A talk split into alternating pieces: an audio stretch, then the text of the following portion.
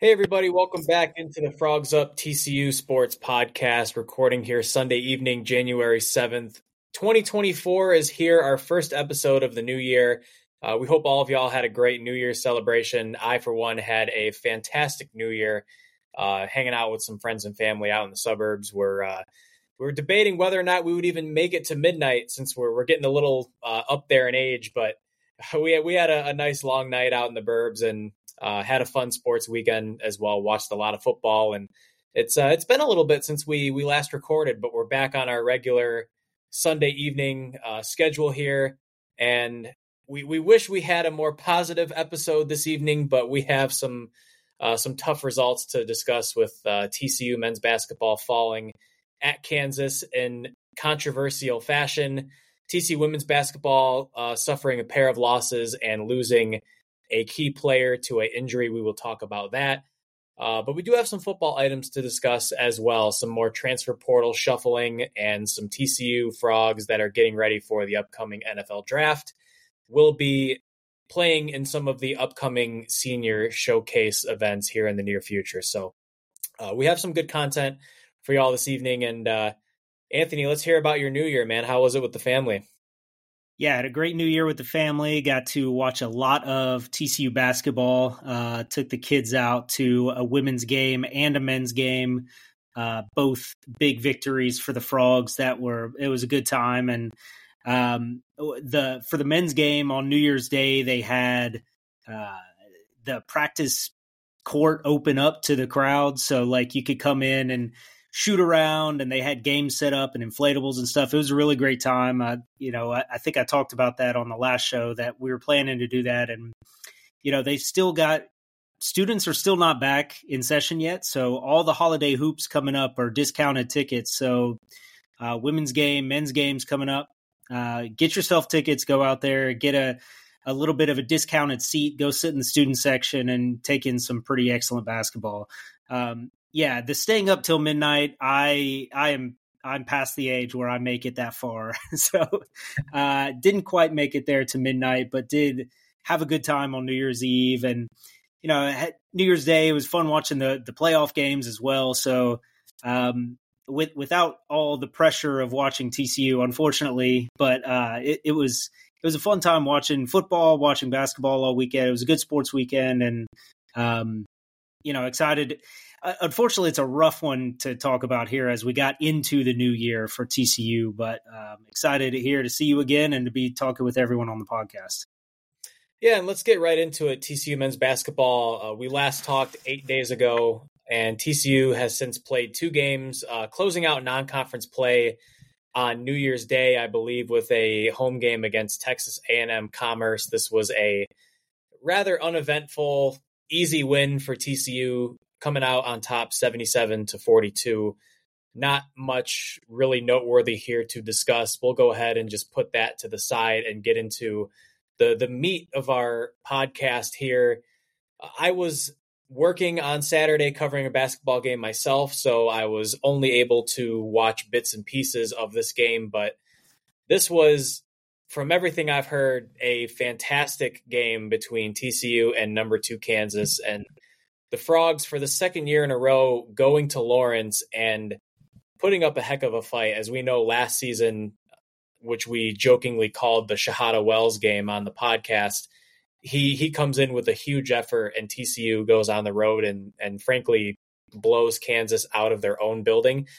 This game was competitive all the way through. Not many long runs by either team, and TCU did everything in its power to bring home a win in this game. But Anthony, as I'll let you uh, take the lead on some very controversial moments and controversial officiating calls down the stretch here as TCU uh, gets robbed at the Phog. Go ahead and, and take it away. Paint the picture for the the listeners at home and just share what your reaction was with us.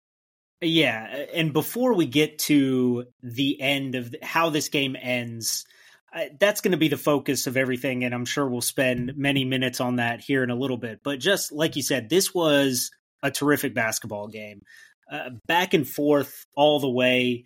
Um, so many lead changes. The the game was yeah, 26 lead changes uh, in this game. It was back and forth. Nobody led by more than 5 or 6 points all game.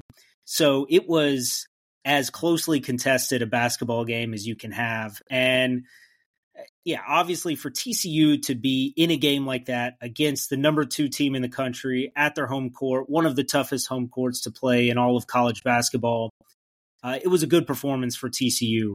Um, TCU came out hot. Really, both teams came out pretty hot in this game. Um, TCU made its first three three pointers, and you know this game got off as fast a start as you could. Um, TCU did the things that uh, you know we pointed to as needed to get done to have a chance in this game, forcing tons of turnovers. Um, in this one, uh, 18 total turnovers forced on the Jayhawks is um, for a team that is as disciplined and talented as Kansas to have that kind of uh, ball control issues against TCU is a really good defensive performance from that aspect. Um, but when it really came down to it, Hunter Dickinson is a talented, scoring, skilled big man, and that is the kind of player that TCU basketball has had problems against uh, for years. Uh, problems, you know, in many occasions last season, including the NCAA tournament against Drew Timme. And Dickinson uh, pretty much handled the Horn Frogs uh, across the day. Uh, before we get into how the game ended, again, but he scored 30 points. He uh, was really their entire offense. In the first half, outside of one point, all of Kansas's points were scored by Dickinson, McCullar, and Adams. Uh, those three guys, kind of the bigger guys on the team, um, handled things. They dominated the paint, dominated uh, the the rebounding. The the frequency that Kansas got offensive rebounds or TCU had rebounds in their hands and just somehow fumbled them out of bounds eh, to to basically equivalent of an offensive rebound. It, it felt like every time down the court, Kansas was getting multiple shots, and obviously, a team as talented as Kansas, you just can't give extra opportunities like that. Um, so that was that was a huge issue that Kansas was able to take advantage of. Um, but yeah, dominated the glass, dominated the paint, and despite the turnover battle being thoroughly won by TCU, um, this game just went back and forth the entire way. First half, it was Emanuel Miller uh, filling it up. I mean, he he was uh, he was making shots, getting rebounds, playing defense. He was the man. But really, this game is going to be, and if if TCU had pulled this game out, like last season, it was the Shahada Wells game. This game would have been the Travian uh, Tennyson game. Tennyson yeah. was out of his mind on the court on Saturday in Lawrence. Um, absolutely on fire. Trying to pull up the stats here. Let's see. Six made three pointers, six for eight on three pointers, 24 points, a season high for him. Uh, nine of 12 from the field. Just eh, this was this was by far his best game and it's been leading to it and I know Russ you've been looking forward to it you've been saying he is the guy who should be the scorer for this team and that um, you know now he's gotten himself into the starting lineup he's gotten a clear role within this team and uh, I guess it's been three games he's been in the starting lineup. He's been in double digits scoring in all three games, and this was a, a huge breakout game for him. Um, he was lighting it up in the second half, and uh, you know Dixon was running, calling plays for him, where you know out of out of bounds plays, out of timeout plays. It was clear that what they wanted to do was get Tennyson the ball and get him firing and and it was working. He was draining everything. They he was finding ways to to get those those shots to go. So um you know, it's it's going to be unfortunate that we don't remember this performance as resulting in a win.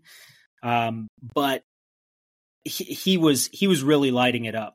So big kudos to him. And I guess if we are eh, to talk about this game, the way it ended. So you go in, and and I'm sure everyone listening to this has seen the replays and was watching the game and was plugged in, but my view on it. So we're tie game, 90 or so seconds left. TCU comes down the court and Jameer Nelson hits a dagger step back jumper from about the free throw line.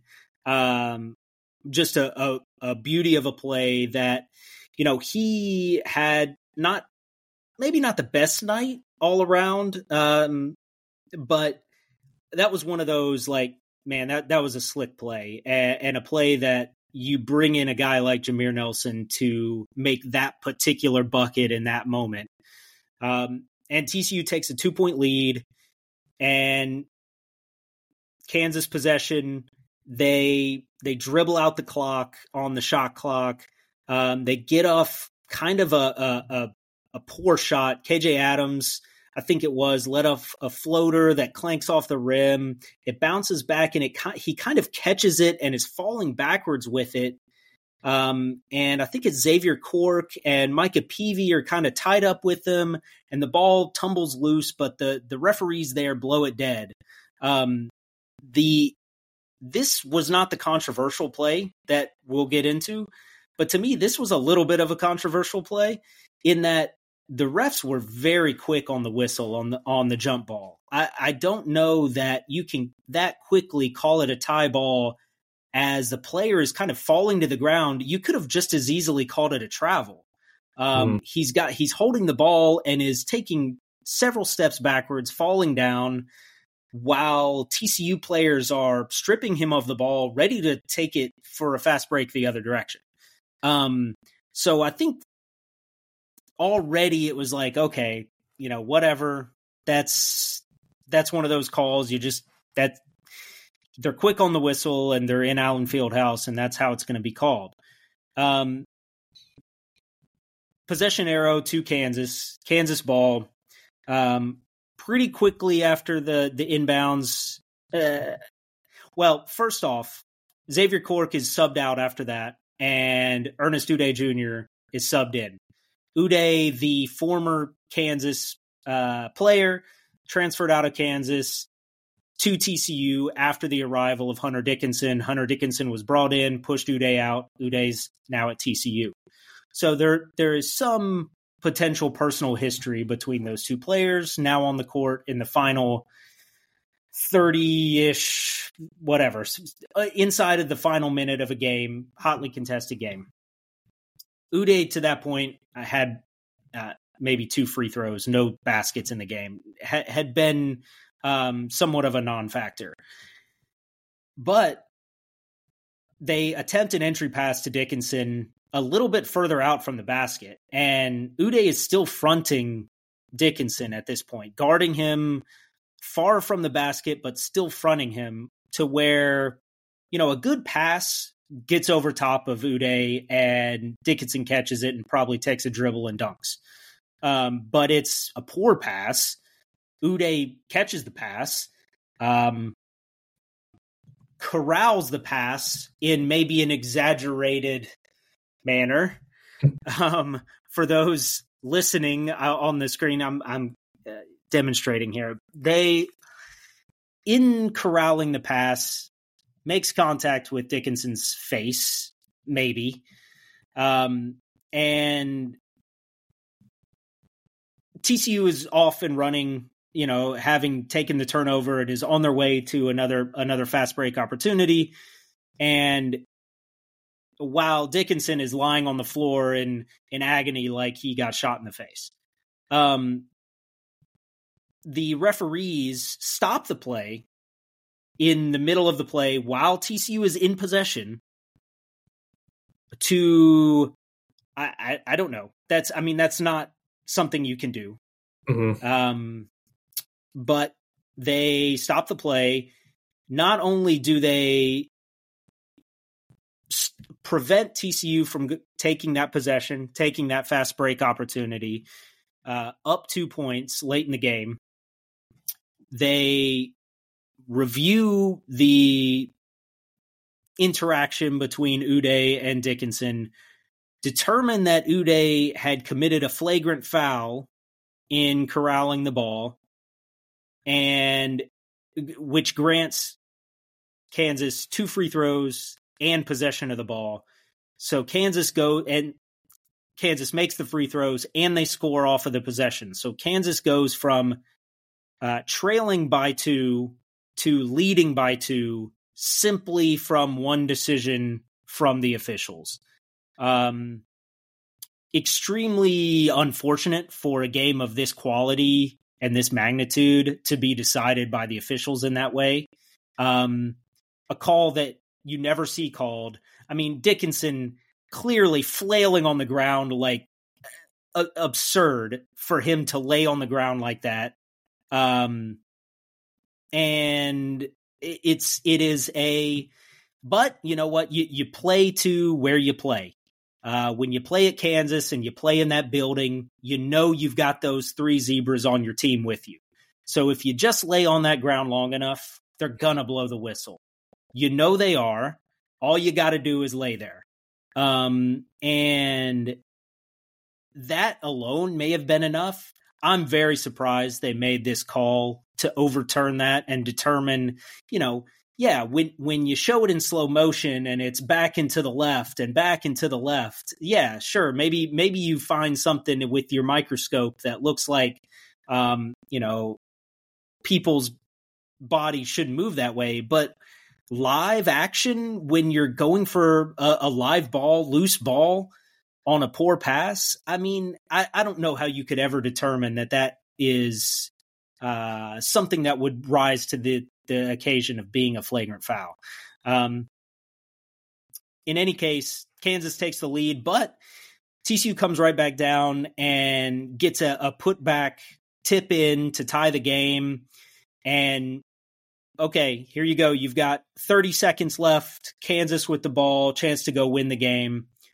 And they come down, and once again, Udeh is fronting Dickinson in the post. This time it's Dajuan Harris throwing the pass, one of the best passers in all of college basketball. He completes the pass appropriately to Dickinson.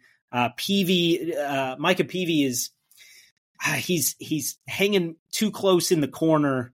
Um, he's spread out too far to. Somebody needed to be supporting better uh, for Udeh to be fronting like that at that point in the game. You know what they're going to go to. Um, you know, if you give up that corner three to a, you know, 26% three point shooter or whatever, okay. And, and they beat you, you, you might be okay there. Uh, but to, to allow Dickinson to get the ball uh, point blank range at that point, I think that was, that was unfortunate. But, you know, Dickinson, gets the ball and does like two jump steps and does a couple shuffles and a couple double dribbles and he gets the ball up and it goes in and Kansas takes a two point lead with three seconds left. And you know we've seen TCU score like in the Georgetown game uh, and however controversial that ending may have been as well. But we've seen TCU find a way to get a bucket in that situation. Um, TCU's play out of the time out there with three seconds left was inbounds to Jameer Nelson. He sprints it up the court into, you know, the kind of the top of the key corner there and chucks up a three that is well short. Um, you know, he got about to the three point line, but at that point he was double teamed. He had no pass option. He had no one to get the ball to. And um, no one, no time left for a rebound and a putback either to tie it, send it to overtime. So TCU ends up falling 81 to 83. And yes, what we're going to talk about is the controversial ending because um, it was such a major, major impact on the game. This is not just like a, a tight whistle on a foul call. This is not just a, oh man, I think he you know, something that could have gone one way or another. Oh, I think he might have been on the line on the three pointer or not. Or, you know, this is this is a major swing in the game uh, at the most critical moment. And for you know the for them to get the microscope out to try to find a way to call that a flagrant foul and then absolutely go completely blind on the final possession to not call the push off. I mean, if if Ernest Udeh had fallen down on the ground, um, the way Hunter Dickinson had, when Dickinson pushed him on the entry pass for the game winning shot, would they have called that a foul? I don't know. I mean, maybe that's should be the strategy is just fall down. Um, but didn't call the push off. Very, very obviously clear, strong, forceful two hand push off. Didn't call the travel. Didn't call the the double jump stop. Um, I I don't know. It's it's uh it's unfortunate and it, it really robs TCU of a signature win and it it makes it uh you know all the more difficult to keep pace in the the race to have a, a strong resume come March and certainly in the the Big 12 standings. Mm-hmm. Yeah, I'll I'll start with the call myself or the calls there at the end of the game and you know, I've watched sports for basically all my life and I used to watch sports with my dad all the time growing up and the one thing that he told me when I was young and I still remember to this day is you never want to see the officials decide the outcome of a game. And you know that in this day and age, officials are not perfect. They have a very difficult job to do. And particularly in today's age with social media and instant replay and reviews, everything is kind of under a microscope there. But in this particular instance, the officials clearly swayed the outcome of this game. And it's really disappointing especially when you consider the reaction on social media after this game and how the the only people who seem to believe that there was no uh the only people that seem to believe that the flagrant foul call was correct and that Dickinson didn't travel are Kansas fans. And yes, there are a lot of Kansas fans, so uh, they are making some some noise trying to defend themselves. But listen, even Bill Self in the post game presser you know, of course, he said that he thought the call was made correctly, but he even said Dickinson helped sell the call. Like, you think that man doesn't know deep down that Dickinson flopped? Like, you just look at the reaction on social media and people who aren't even TCU fans, people all over social media, college basketball fans saying that TCU got robbed, going as far as to say the game may have been rigged. I wouldn't go that far personally, but it, it, it was so bad down the stretch from everything I've seen, the clips that I watched. I watched the Udeh play. I watched the play at the end of the game, the the layup to win the game. Just just terrible. And this has been happening in the Big 12 for quite some time now. Uh, not just to TCU, but to other teams in really important games. It's embarrassing. And there's a lack of accountability. The officials don't have to talk to the media after the game. There, there's no explanation as to why those calls were made. You know, in professional sports, we get pool reports now where officials can attempt to explain why certain calls were made, but we're we're just forced to to swallow it, and it sucks because this is a game against the number two ranked team in the country where we talked coming in. TCU had to play a near perfect game in order to win.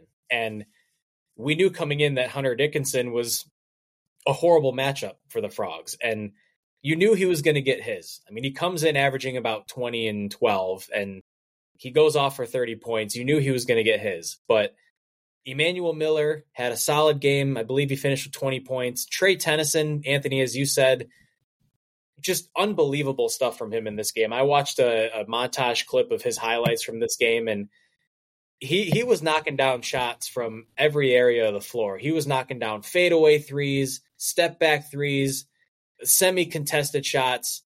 He was in such a rhythm in this game, and he's been such a difference maker for this team offensively since he was put into the starting lineup. And I really think if if we can kind of segue from the the controversial calls to just what what worked well for TCU in this game was the the move by Jamie Dixon to insert Trey Tennyson and Avery Anderson into the starting lineup uh, continues to be a, a solid move. Uh, Avery Anderson in this game, you know, offensively didn't have huge numbers by any stretch, but he had six steals on defense. He was a huge reason as to why TCU was able to force those 18 turnovers.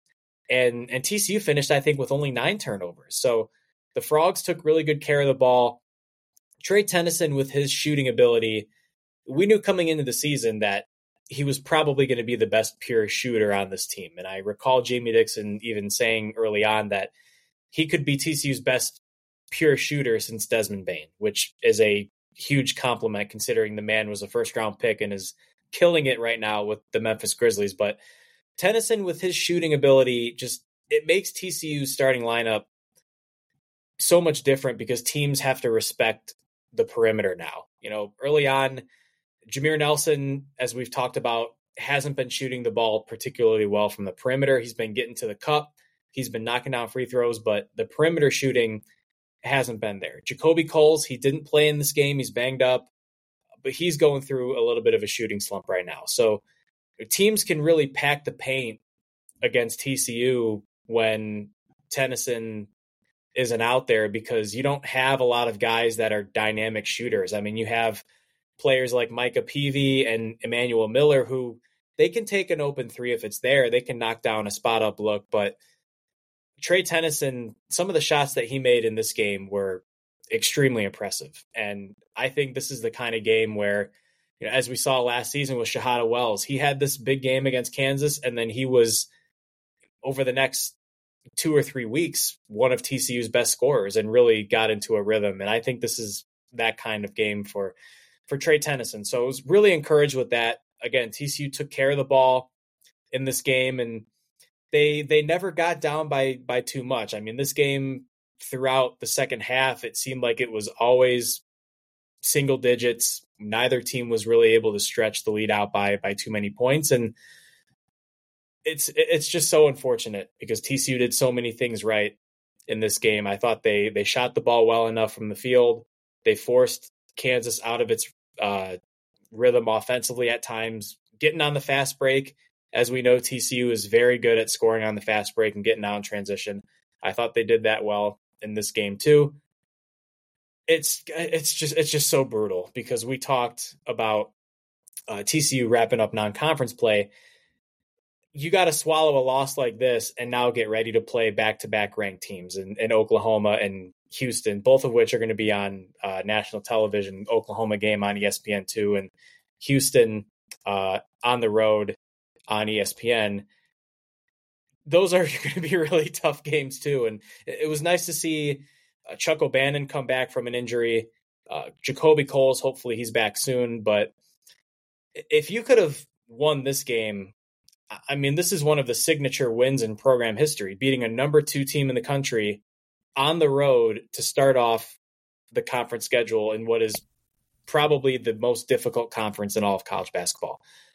Instead, you get screwed by the refs. You're 0 1 in conference, and now you have to get ready to face back to back ranked teams after that tough of a loss. And uh, to, to, the credit of Jamie Dixon uh, and the Frogs, they didn't come out and openly complain after the game. They said all of the right things post game, uh, despite the amount of backlash uh, the officials received from college basketball fans and TCU fans and uh, even AD JD chiming in and saying that uh, TCU deserved to win this game, which, yes, JD, we agree with you very much. Um, but now you, you, you got to bounce back. You got to find a way to bounce back and uh, and get ready for for some tough games coming up. So you, you hope that this doesn't create a, a domino effect, and you hope that uh, the guys don't lose their confidence after this one. But man, just don't don't influence the outcome of the game referees we know that you're going to make mistakes we know that you aren't perfect but do not attempt to insert yourselves into the situation to influence a call one way or the other. I don't even care if it would be for TCU. You're you're there to be fair and objective and unbiased to call the game the way that the game should be called. And looking at that play, everything that I've seen, nothing about that play dictates that a flagrant should be called there. And I'll just I'll I'll leave it at that before we go any longer because I think we could we could keep going on this game for for another half hour. But Anthony, do you have any any final thoughts about just the game, what TCU did well, what they need to you know work on or continue to do moving forward?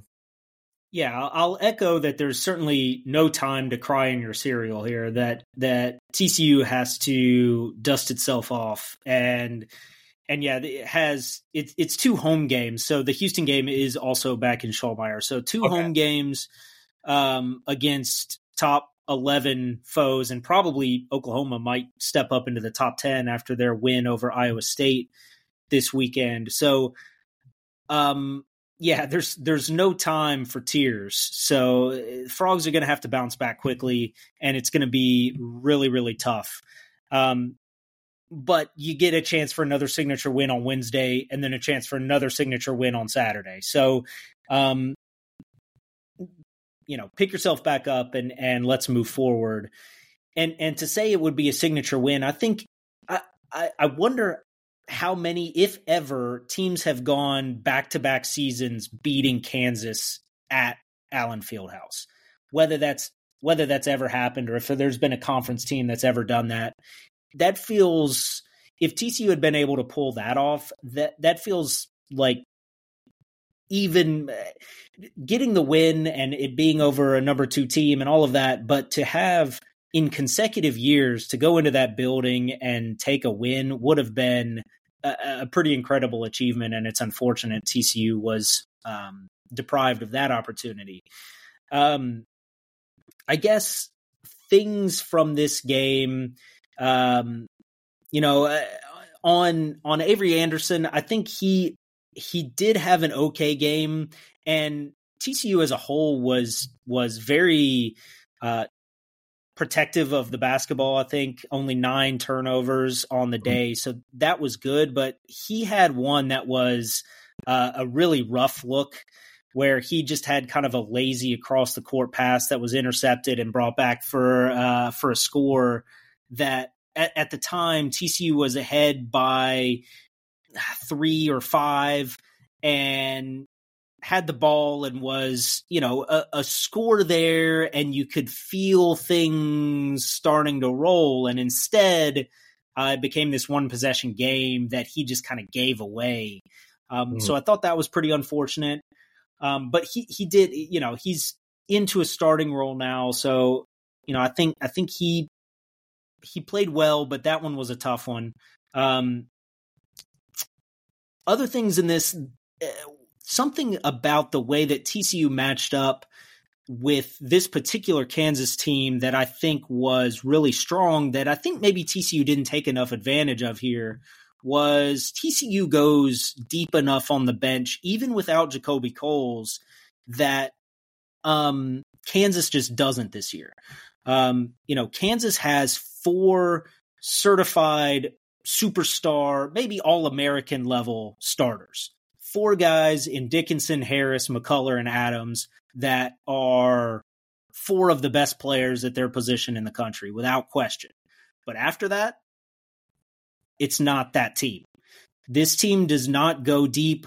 The bench scoring was basically non existent from this team.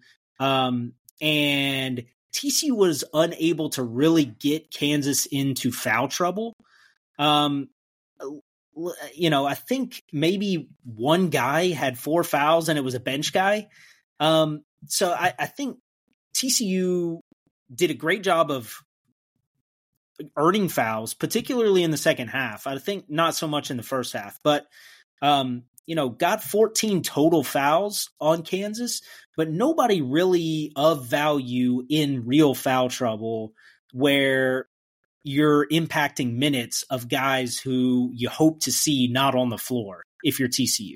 Um, I think that's something TCU really could have taken advantage of because these other guys, when they were on the court, um, that was good news for TCU. If it was one of the one of outside of those four, if any of those four were sitting on the bench, that was a good time for TCU. Um, whereas TCU got lots of bench scoring and you know, I mean, if if you're like we've we've talked about all year, if you're pulling guys like Jameer Nelson Jr. off the bench and even Chuck O'Bannon off the bench, um, you're feeling pretty good about that. Kansas this season doesn't have that kind of depth that you're really really scares you. So I thought that was unfortunate, but TCU did an excellent job making free throws in this game. Um, 81% from the free throw line is continues to be a big positive here. And I guess I'll knock on wood a little bit. I mean, that's that's something that has really hurt TCU in years past. And this season feels like it's been really cleaned up. And here in, you know, one of the biggest games that it'll play all season, um, had had that strong of a performance from the free throw line. I was impressed with that as well. So um, I think this game did give me a little more confidence that TCU should be kind of remaining in the bubble race, remaining in that, uh, you know, middle tier area of the Big 12 with opportunity to win enough games in the league play. I think, you know, you go to Kansas and you get blown out and you probably don't learn too much from that. But you play a game like this, it does feel like you know, there's no moral victories, but it does feel like okay, this team is is legitimate and and all of whatever you can say about the non-conference schedule and kind of the soft slate that TCU played, TCU went toe to toe with one of the best teams in the country. So you can take all that and put it it's long in the past at this point. We're we're now moving forward and TCU's playing at that high level. So if TCU is able to play at this high level, it's easily a tournament team. Um, but you're going to have to accumulate wins, which is going to be very difficult in the Big 12, particularly when you've already dropped one that you very much could have won. Yeah, I agree 100% about the free throw shooting. I know that's something that last season we talked about on almost every episode this time of year that it seemed like the free throw shooting – always seemed to rear its ugly head at the most inopportune times. But TCU really has shot the ball well from the charity stripe this year. And TCU, I think, in the most recent uh, tournament, bracketology is listed as a, a next four out. So I think a game like this, you lose the game, but if TCU can play with this kind of effort defensively, forcing turnovers, continuing to push the pace, uh, taking one of the best teams in the country to the brink without one of your better players on the road, TCU, I think, will be a tournament team if they continue to play with this kind of effort. If they continue to get healthy, now it's still very early. There is a very long Big 12 slate ahead of us. Um, anything can happen, as we saw last year when uh, when Mike Miles went down with his injury and the Frogs it got cold there when he was out. They got him back. They were able to make a run toward the end of the season uh, and into the tournament. So ultimately, we'll see what happens. But the effort in this game was T- from TCU was fantastic, and uh, we will see if TCU can bounce back with its next couple of games here against Oklahoma and Houston uh, the, later this week. Uh, but just a brutal loss for for TCU in controversial fashion, and uh, some more brutal news with TCU women's basketball uh, suffering back to back losses in Big 12 play. TCU went on the road and took on number 10 Baylor, a matchup of top 25 opponents. This was on Wednesday. And right off the bat, first play of the game, Sedona Prince suffers a finger injury, plays through it, and you could tell that something wasn't right there because she was having a tough time knocking down shots and didn't seem to really be playing through contact and uh, TCU did its best to hang with Baylor in this game, but just a ice cold shooting finish from the Frogs in the fourth quarter. I think TCU shot 8% from the field in the fourth quarter of this game. And uh, after a really brilliant second quarter where TCU took the lead and really looked primed for a big upset and and really a win over a top 10 Baylor team on the road for this women's program would be one of the program's more notable wins in in recent history over the last several years. But instead, uh, with, with Prince banged up and TCU just going cold from the field, Baylor ultimately blows TCU out in the fourth quarter and wins the game 71 to 50. But the biggest news really that came out of this was that Sedona Prince suffered a fractured finger and has already underwent surgery to repair the injury. But she is going to be out now for the foreseeable future, which is just just an absolutely brutal piece of news for a TC women's team that, as we've been following along on this podcast and on our website, frogsofwar.com, 14 and 0, unbeaten in conference play. You open up Big 12 play with a win against BYU, and you had some really good moments against Baylor, and now you have to move forward without your best player who's averaging 21 points, 10 and a half rebounds, three blocks a game. She's she dictates so much of what TCU does, especially on the defensive end. The way that TCU can play zone defense with Sedona Prince anchoring that in the middle. I mean, you, you can't teach six seven in in women's college basketball, and she's an absolute menace down low. Offensively, the way TCU can run pick and roll and pick and pop with her, she can knock down mid range shots. She she just she does so much, and she's super talented. And the frogs are gonna, are not going to have that for for the next several weeks. And we saw the immediate uh, fallout of this in yesterday's game against Oklahoma State, which was a home game. A good crowd, fans were really into it. Uh, TCU fell behind early on and was hanging around, but ultimately was not able to get the win. And you you lose to an unranked Oklahoma State team uh, by six or seven points at home.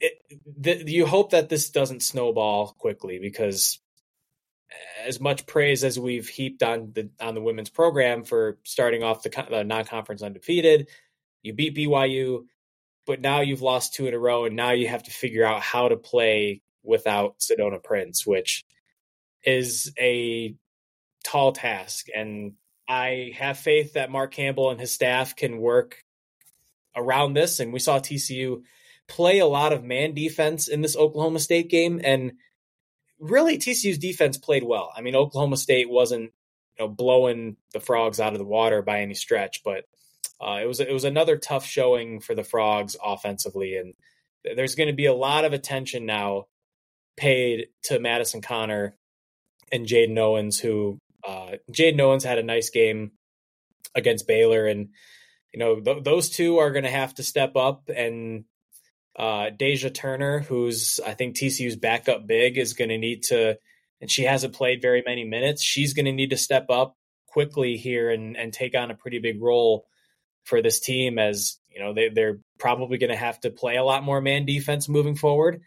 How it's going to function offensively, we'll see. But teams knowing that they aren't going to have to worry about Sedona Prince down in the post, they're going to have. I mean, they're they're going to have more bodies to throw at Madison Conner and, and more bodies to stop Jaden Owens from uh, putting the ball on the floor and dribble penetrating, kicking the ball out, finding the open shooter. So, uh, just just a, a, nightmarish kind of situation for for the frogs as they're going to be now without their their star center here for the the foreseeable future.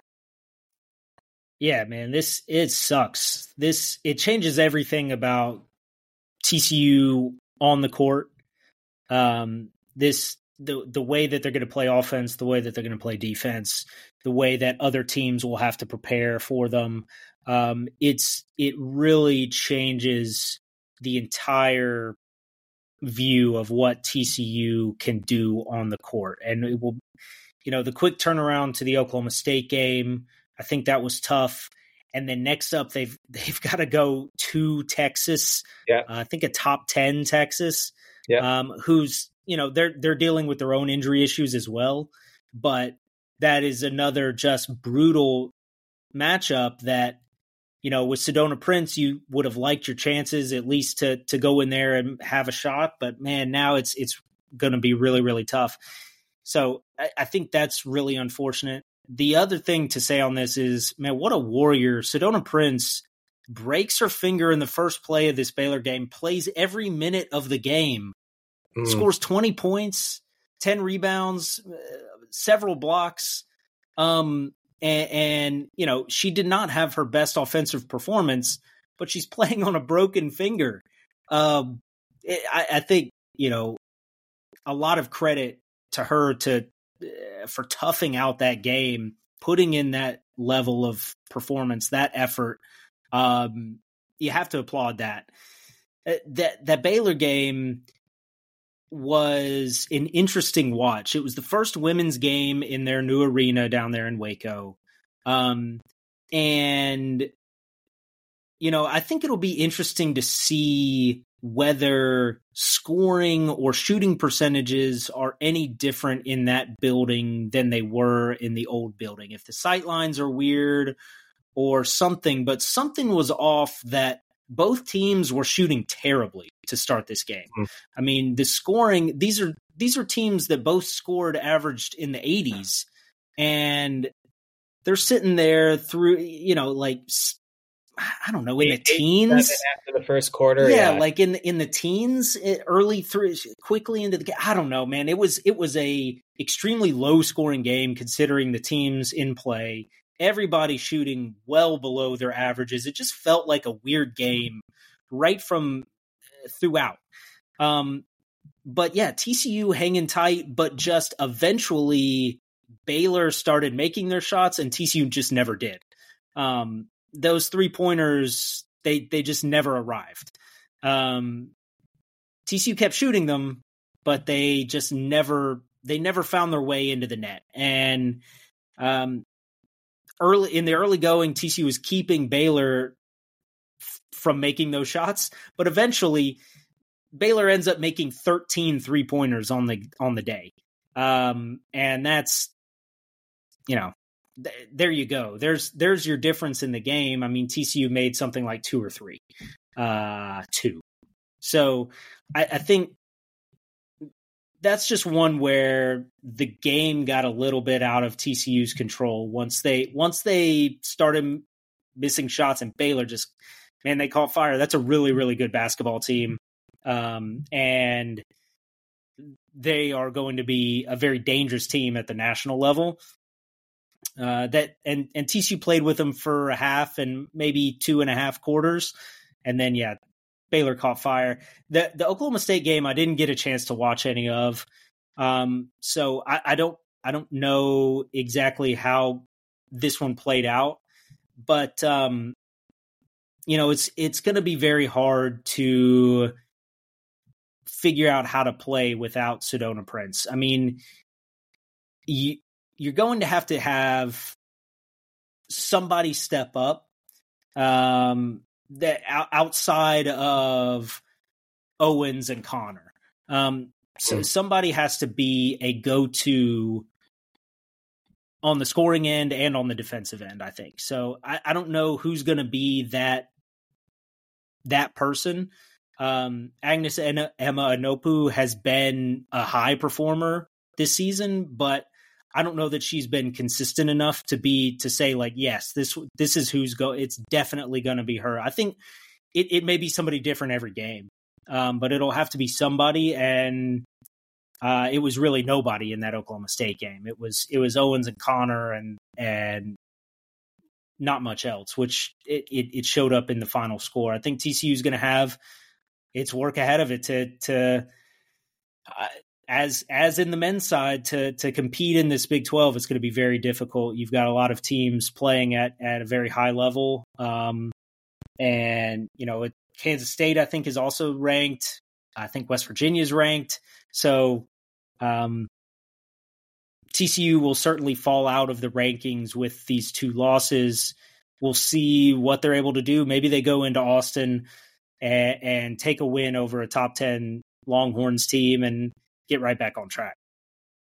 Yeah, I will say for the Sedona Prince injury, I'm not sure if it's going to be season ending. It doesn't seem like something that would be.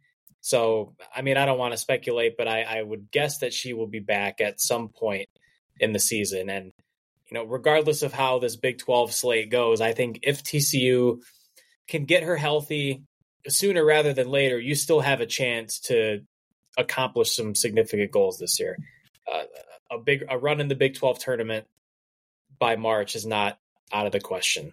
Uh, clinching a, a, berth in the NCAA tournament is still not out of the question. So uh, we will see uh, how TCU treads these waters over the next few weeks. And you know, you mentioned Agnes Emma-Nnopu. She's had some big games this season. Uh, she's had a handful of double doubles in non conference play. She's certainly going to have to step up. Una Jovanovic, who transferred in from Cal State Fullerton, that's another starting guard uh, for TCU, who's been kind of that the fifth option for this offense, hasn't been asked to score a whole lot, has really been sort of a complementary player for this team.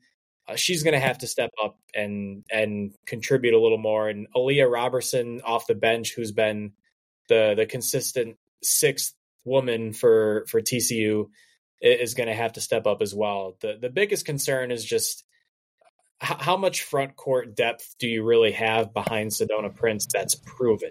Um, Agnes Emma-Nnopu is more of, I think, a small forward. Uh, Aaliyah Robertson, same way. Uh, I mentioned Deja Turner. She's she's probably the one that's going to have to really handle the bulk of that front court load with Prince out with that injury. So uh, we'll of course continue to uh, keep tabs on the women's program as well as the men's program, uh, not only here on Frogs Up, but at our website, frogsofwar.com. So uh, be sure to continue to follow us there. Uh, Drew Carlton, Liz Marquez, and our staff have been doing a, a great job of, of keeping things rolling here as uh, we have some more football off-season news to share. Not a whole lot, but just some some housekeeping items here. TCU did pick up a couple of new transfers in the portal since we last talked, and one of them is a quarterback. Uh, TCU has secured a commitment from Vanderbilt, former Vanderbilt quarterback Ken Seals, who is a Azle, Texas native. He has played four years of college football, three full seasons at Vanderbilt. There was one year where he didn't play, but I believe he's played in 28 games with 22 starts. Has some serviceable numbers, uh, nothing that pops off the stat sheet by any means, but you know, he had his best touchdown to interception ratio this year. He had 11 touchdown passes, only four interceptions. He started six games this year.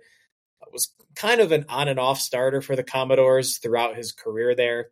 Uh, Vanderbilt, as we know, is not a football powerhouse by any stretch, but this is a, a veteran quarterback that is going to come back to his home state and compete for his spot on the depth chart. As we know, TCU is going to have four star quarterback Hauss Hejny coming in for 2024. He was one of two TCU players who were in the All American Bowl over the weekend, uh, along with Kyle Lemmerman, the place kicker.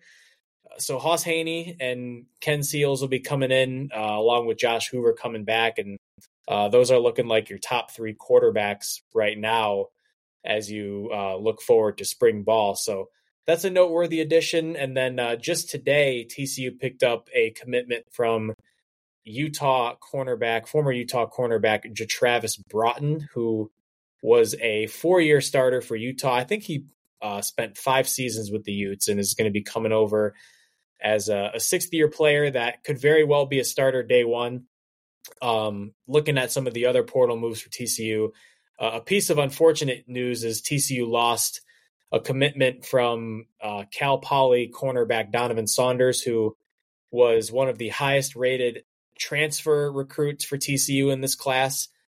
Uh, was announced as a signing by TCU in the press release, but who knows how the paperwork functions with these transfers as compared to the high school and JUCO guys because uh, Saunders has flipped to Texas A&M, and uh, Texas A&M has picked up a few guys over the last several days, including former UAB cornerback BJ Mays, who was also offered by TCU. So Uh, Mike Elko and his staff is sniping TCU of its uh, prospective recruits, but uh, losing Donovan Saunders is tough. TCU also lost uh, commitment from North Texas transfer offensive lineman Howard Sampson. Just today, he flipped his commitment to North Carolina. So, uh, as it stands right now, TCU's transfer class is at 14 players and then 21 players coming in from the high school JUCO ranks. But uh, some positive additions with Ken Seals and Travis Broughton coming in, a guy who will certainly compete for a starting corner job day one. TCU doesn't have much depth coming back at that position. You have Avery Helm, you have Channing Canada, uh, but not a whole lot uh, outside of that. And then, uh, you know, you planned on having Donovan Saunders come in and potentially compete for one of those spots, and uh, it'll be JaTravis Broughton instead. So uh, a little bit of portal shuffling for the Frogs over the last week or so, and uh, we will see if any moves continue to happen here uh, over the next month or so as TCU moves toward the start of spring ball in March. Yeah, with Travis Broughton coming over from Utah and TCU playing at Utah. Uh, the the Utes fans have already jumped in the mentions and and jumped in the replies on anything about this, trying to talk smack or talk down on this guy. I mean, he spent like five years there. I, I, I, I don't know why fans do that um, in general, but I think it would be particularly fun if Broughton had a good went went back to Salt Lake City next season as the the Horn Frogs are will be playing there as conference mates and has a nice game and TCU takes a win similar to the way Mark Perry went back to to Colorado in that first year after transferring out, uh, out of Colorado went back to Boulder and uh, took a nice win and I think was happy to to put some things back in some people's faces on that one so um, I, I, look forward to Broughton having that opportunity.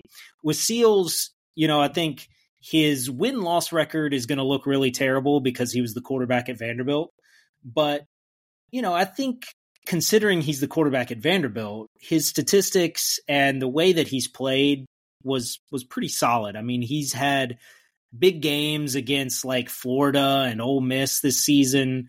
Um, so, you know, I think this is not a total throw him on the depth chart guy. I think he's a guy that you can really trust if you if you need to put him in a game, he can get the job done for you and and maybe stepping into a situation, you know, will he be given opportunity com- to compete with Josh Hoover? I expect absolutely so. Will he win that competition? You know, probably probably not, but I think that it adds good competition, and I think that he is he's a solid guy to have on your team, um, and a local guy that it you know it's it it'll be nice to have him there. Um, and the guys that that TC lost, I think, it, man, I think we had talked about a bunch how we expected Saunders to kind of step right in and be a, a player right away for the Frogs. So that one really hurts. That Texas A and M is. I, they they're they're going to if if they want somebody they're going to be able to get them so you know that's that's the way it goes and you know you you can't begrudge people for that i suppose but um, it's unfortunate that we this stuff bounces back and forth so quickly now where um, you know it's it's been a couple weeks now that all that big signing day announcement came out and here Saunders and Sampson were on that announcement and you know all the big graphics and all of the the hoopla, and, and here they are transferring, not even transferring, just deciding to be somewhere else. So mm-hmm. um, I think I'm going to be excited when the actual roster drops at some point on gofrogs.com for spring practice and uh, students get back and enrollment is locked. And we know, all right, at least these are the players who are on campus and who are part of this team today. So then we can start talking about that team. Certainly, there are is another transfer window in the spring, and there will be a lot more changes coming, and then into the fall. But it, at least at that point, there's some semblance of a of a stopping point. Um, because right now it's still very much wild west out here until at least we see a roster. Yeah, that that roster windmill is always turning, and you know, we'll continue to track all of those movements at frogsofwar.com and discuss them here on the Frogs Up podcast as uh, TCU's frogs on campus get ready for 2024. We have some frogs that are getting ready for their professional careers. Um, TCU is going to have several players competing in some of the upcoming showcase events. Uh, there was actually one in Fort Worth over the weekend. Uh, we weren't able to get anybody out there, but it was at one of the ISD facilities. It was the College Gridiron Showcase. Uh, it's an annual event. They they have some alums from that event that are on NFL rosters or were on NFL rosters, but it was a, a local showcase. Jamoi Hodge, the TCU linebacker, and Rick DeBreu, defensive lineman, they participated in that event over the weekend. It concluded today, I believe. Uh, this coming Saturday, the 13th, at the UCF Stadium in Orlando is the Hula Bowl, which Imani Bailey will be playing at. Uh, yes, he is not a senior, but that don't apply anymore to these events as they're open now to anybody who's declared for the draft. Uh, not still not sure how I feel about that, but uh, if you want to watch the Hula Bowl this coming Saturday, the 13th, uh, Monty Bailey will be representing TCU in that game. And then fast forwarding to early February, we're going to have the, the two big ones, really, as far as the senior showcase events are concerned. There's the East West Shrine Bowl, which will be played on Thursday, February 1st. That'll be at Ford Field in Detroit. Uh, TCU is going to have three players at that one. Mark Perry will be there. Andrew Coker will be there. And then Willis Patrick will also be there as well. And then the Reese's Senior Bowl, that's the big one. That's the most notable of these senior showcase events. That'll be Saturday, February 3rd at the South Alabama Stadium in Mobile. Uh, Brandon Coleman, offensive lineman, will be there along with tight end Jared Wiley and cornerback Josh Newton, who, uh, even though we knew this already, uh, officially announced his declaration for the NFL draft uh, this weekend as well. So, some events to keep our eyes on here over the next few weeks as we'll have one more chance to see some of our our senior or upperclassmen frogs in action as the the march continues for uh, the 2024 NFL draft, which will be later in the spring. Yeah. Also, just a quick shout out. This past Saturday was also the All American Bowl, the high school All Star Showcase, and there were two Horn Frog signees that participated in that. Quarterback Hauss Hejny and kicker Kyle Lemmermann, uh, both here local DFW guys as well. So, um, congrats to them for getting that honor to be invited to go participate in that and and the chance to play. Um, I saw early parts of that game before the basketball game started. Kyle Lemmermann had at least was was kicking off and had the extra point on the first touchdown. So saw him saw him out there playing. Uh, I know that Hauss Hejny played, but I haven't seen any stats from this. It's hard to find any information about the actual game itself. I think the highlights are uh, any player who had not yet committed actually announcing their commitment. That's what that event is really about. But um, still, good to see Horn Frogs in that game and um, getting that honor. Yeah, absolutely. And one last final football update for this episode is uh, TCU did have one more player enter the transfer portal. It was freshman defensive back Javion Wilcox, who was one of the 2023 recruits, uh, 2023 four star recruit uh, that is now gone. That's uh, I want to say four or five players from the 2023 class now that have entered the portal, but he did not see any game action in 2023. And TCU, as we know, this offseason has hit that defensive back position very hard in the recruiting circles and in the transfer portal as well, bringing guys like Jace Oliver from Tulsa, um, and then flipping a couple of guys late in the high school recruiting cycle with Caden McFadden flipping from Duke and Devin Hydrogo flipping from Wyoming. So uh, that'll be our final football update, and I'm sure we will continue to have more football updates as uh,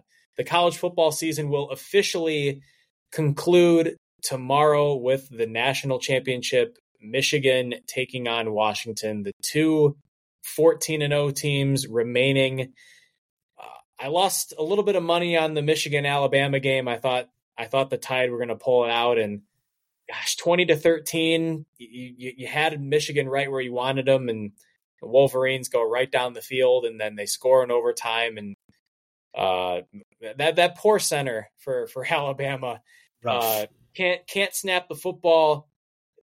Doesn't snap the football on that final play of the game. Jalen Milroe is just forced to tuck it and run, and goes nowhere. And the very next day, he's in the transfer portal. He takes a visit to Ohio State a few days later, and now he's committed to uh, play for the Buckeyes next year. He'll get so, to play Michigan again next season. Just a, a, what, what a way it turns in college football nowadays, and you know that, that poor kid getting getting lambasted on social media. But I guess one, one final thought, Anthony, as we wrap up this episode, we have the national championship game coming up tomorrow. I am picking Washington to win. Washington to me just kind of seems like the team of destiny. Uh, they they have a, a, good energy about them. I I really don't want Michigan to win this national championship for a lot of different reasons. So I am putting a little bit of of money on Washington to to win this one. Maybe I'll get it right the second time around, and uh, and the Wolverines will finally drop one. But who who are you taking in this game and why? Yeah, I mean, I I love Rome Odunze. Rome Odunze has been one of my favorite players in college football. I'm so glad he got put on the biggest stage this season. Um, and I think he's going to be an awesome NFL player and all of that. Um, but I have to tell you, there's there's no such thing as destiny. We learned this last season in the national championship game. There's no such thing as magic or good energy or the tooth fairy. Um, Michigan is going to win the football game, and they're going to get away with the cheating. They're going to get away with uh, all of it, and they're going to ride off into the sunset. And there's nothing you can do but frown about it, and that's the way it goes because that's how college football works. Um, Michigan's the better team, and Michigan's going to win the game. That's that's my that is my pick, and I, I guess I've just soured on the Magic because we, we got burnt pretty bad thinking that Magic might happen last year and you know what? If there's a, a slight silver lining in that, should Michigan win and should JJ McCarthy decide that he's done and he wants to declare for the 2024 NFL draft, he would finish his career uh, with only one loss as a starting quarterback, and that would be to our TCU Horned Frogs. And so there you go. Um, I, I, gotta I gotta roll with the purple team. So we we will see what happens. I'm sure we'll probably have some thoughts about that game uh, next weekend, as uh, we'll be back next weekend to record another episode of the Frogs Up TCU Sports Podcast here. We appreciate everybody uh, for listening in and continue to follow us here on Frogs Up and continue to follow us online at frogsofwar.com and on Facebook and Twitter at Frogs of War. Uh, just a couple of notes I want to make is, you know, 2023 is come and gone and we're on to 2024 now. And uh, I'm really appreciative of the support that we've had here on the podcast and on the blog and on social media. Uh, we're continue to we're continuing to grow uh, all of our platforms and just you know looking at some of the numbers, approaching seven thousand plays here on the podcast since we started uh, as our rebranded version of the podcast in early August through our partnership with the 1012 Network, approaching seven thousand plays and uh, well over a million page views at Frogs of War uh, over the last 10 and a half to 11 months. And that's pretty crazy to think about. Um, we've had some really strong numbers, uh, not only during football season, but well after the football season. Y'all are continuing to show your support and it's it's just it's really appreciated and and we really enjoy doing this and uh, are looking to continue to grow and and make more strides here in 2024 so uh, Anthony, I'm not sure you wanted to add any other feel good, fuzzy notes here before we sign off this evening. Hey, couldn't say it better than that. Love you all. Thank you. And we will sign off with a frogs up. Get your frogs up.